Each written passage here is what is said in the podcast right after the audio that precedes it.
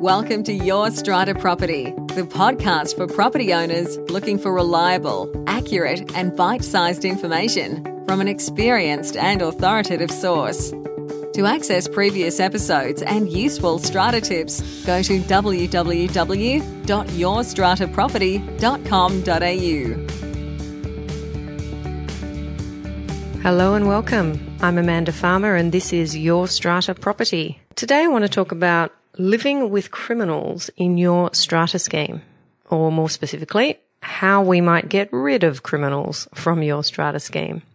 I want to start by defining what I mean when I talk about criminals in strata. This is a resident, maybe an owner, maybe a tenant.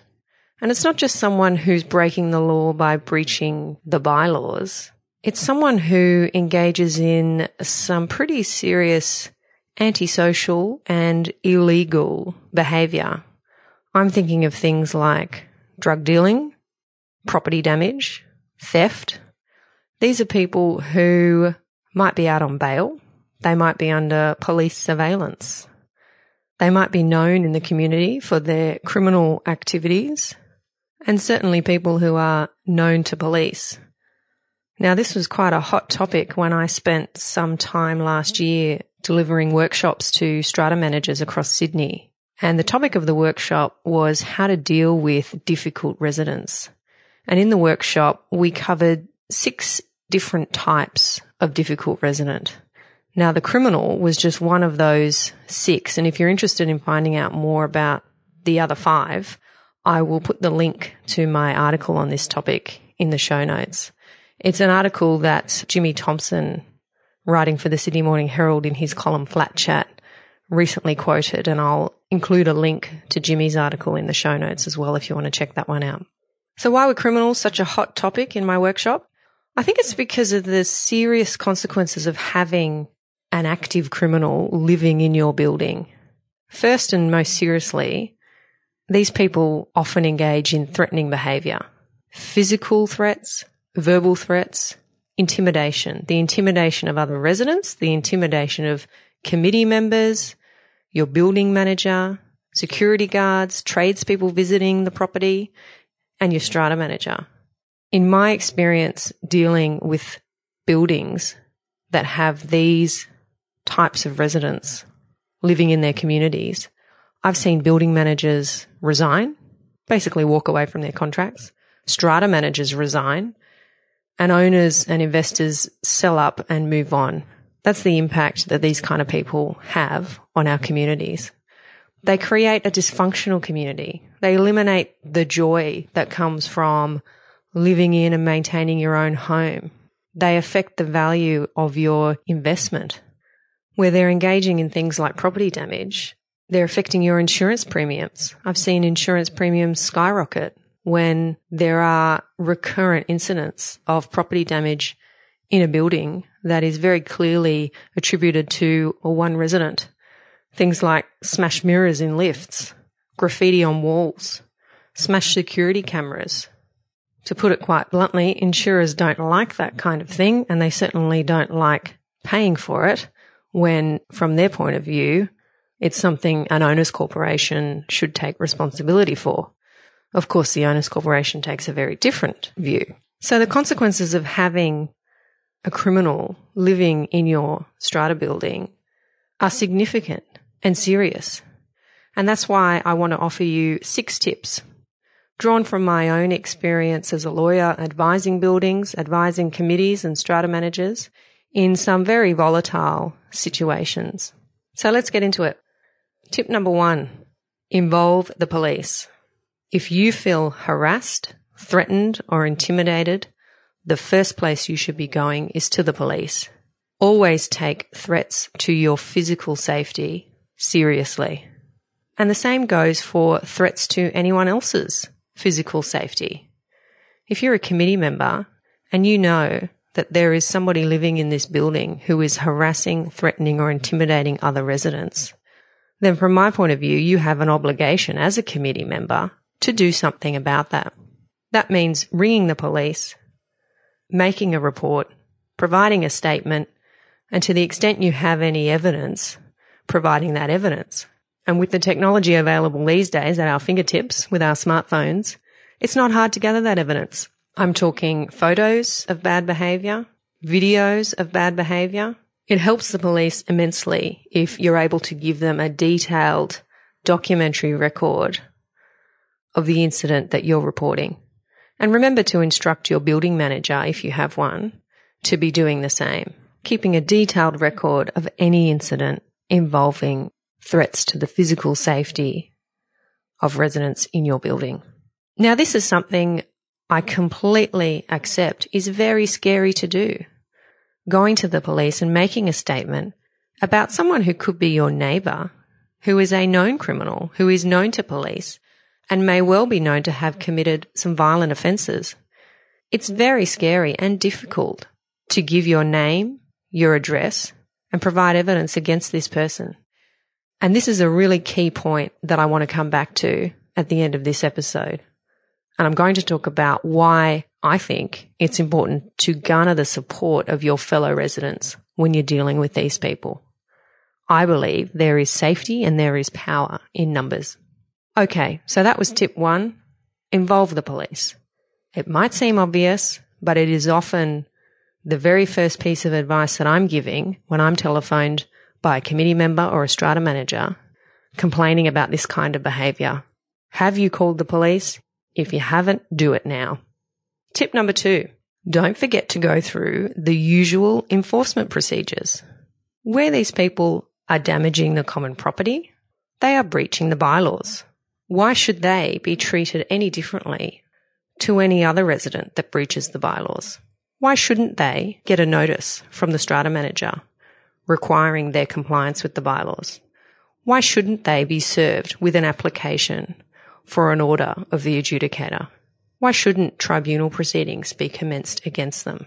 These are all of your usual enforcement procedures.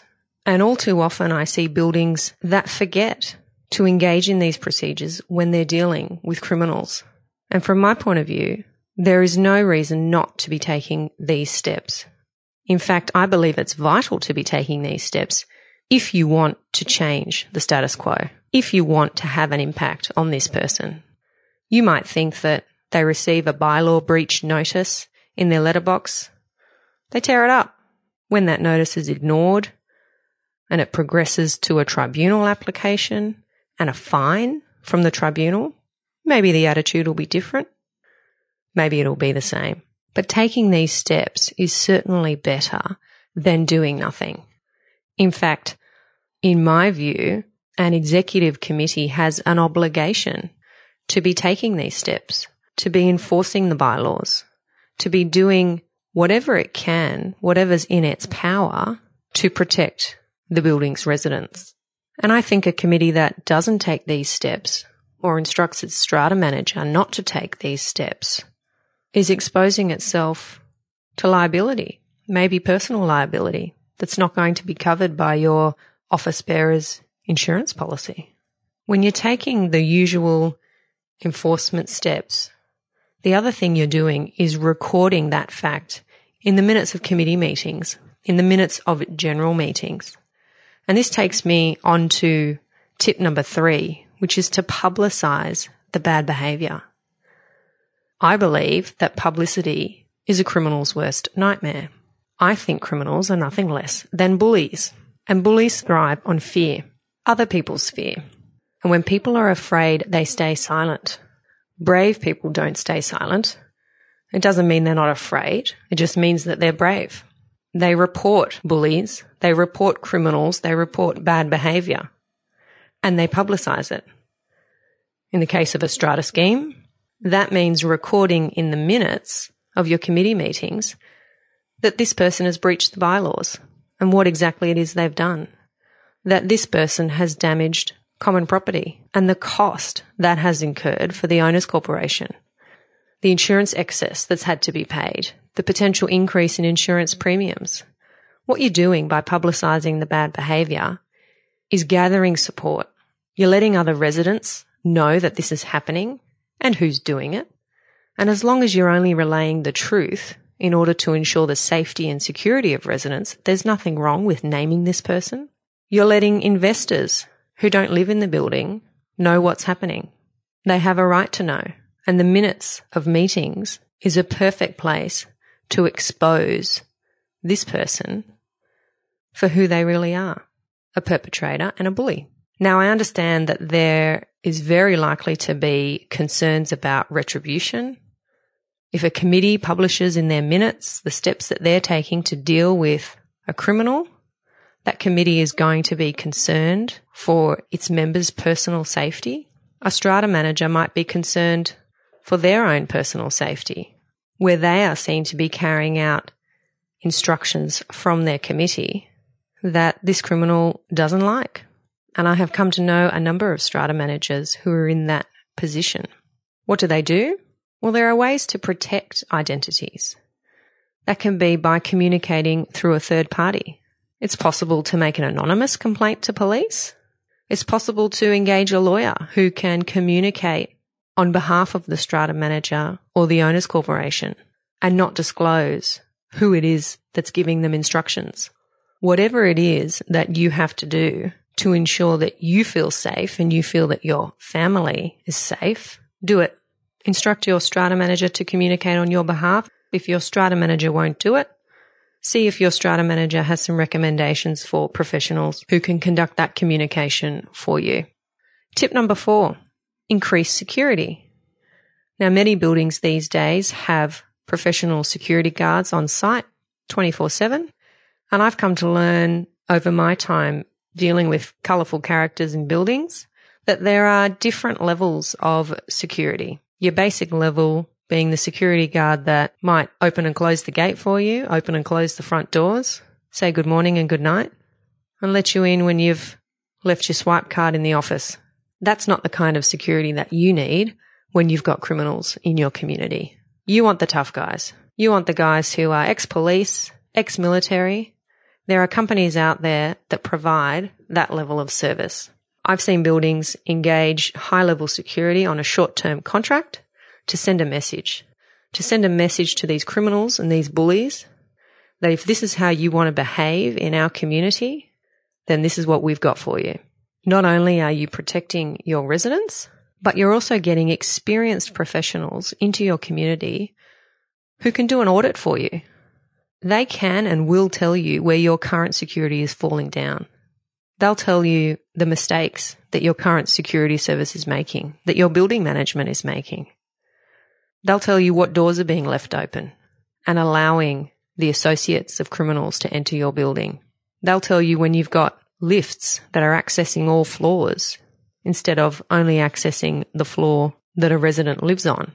They'll tell you when you've got swipe cards in use that shouldn't be this is all really valuable information when you're trying to make your community a safer place to live. Get the tough guys on the job and get them to do an audit for you. Tip number five, get help. Don't think this is something that you have to deal with alone or that you can deal with successfully alone. Certainly involve your strata manager. Certainly involve building management. Remind them that you want regular reports. You want to know what's going on in the building you don't always know what building management sees and hears. And sometimes they forget to tell you. They need to be prompted. I've mentioned security and I've also mentioned police. Lawyers can also help you, not just with correspondence and with communicating with the police, but practical things like attending meetings, chairing meetings. I've certainly done a few of those for chairpersons and strata managers who have been so harassed that they simply aren't confident enough, that they simply don't feel safe enough attending meetings. The meeting can be held at the lawyer's office and preferably in a room where there are security cameras.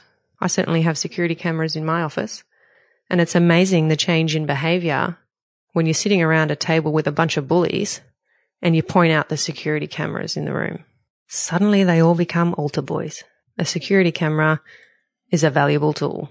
And the final tip, engage your fellow residents. I touched on this in tip one. Standing up to a bully is a scary thing to do on your own, especially when they're a known criminal.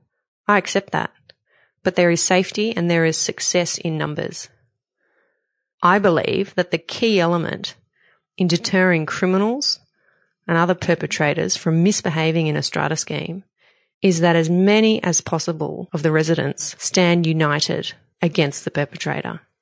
Make the community a difficult place for the perpetrator to live and they will soon move on.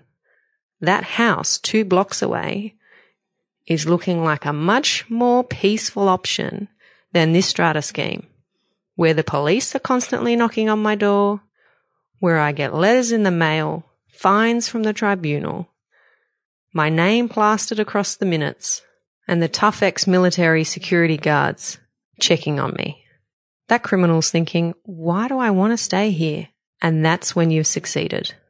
So those are my six tips. As you've heard, I believe there are means available to effectively deal with criminals living in strata schemes. There are legal processes, but there's also a few practical common sense measures where you've got clear communication, consistent approaches to enforcement, and the confident assertion of rights and obligations. I believe that a committed strata manager, a committed executive committee with the support of other residents and appropriate advisors can effectively deal with criminals in their strata scheme. So I'm interested in hearing about how you deal with these types of characters in your building day to day. Do you have criminals living in your community? How are you dealing with them? Share your comments, let us know about your successes, or ask for some guidance. I look forward to hearing from you. Thank you for listening to Your Strata Property, the podcast which consistently delivers to property owners reliable and accurate information about their strata property. You can access all the information below this episode via the show notes at www.yourstrataproperty.com.au. You can also ask questions in the comments section, which Amanda will answer in her upcoming episodes. How can Amanda help you today?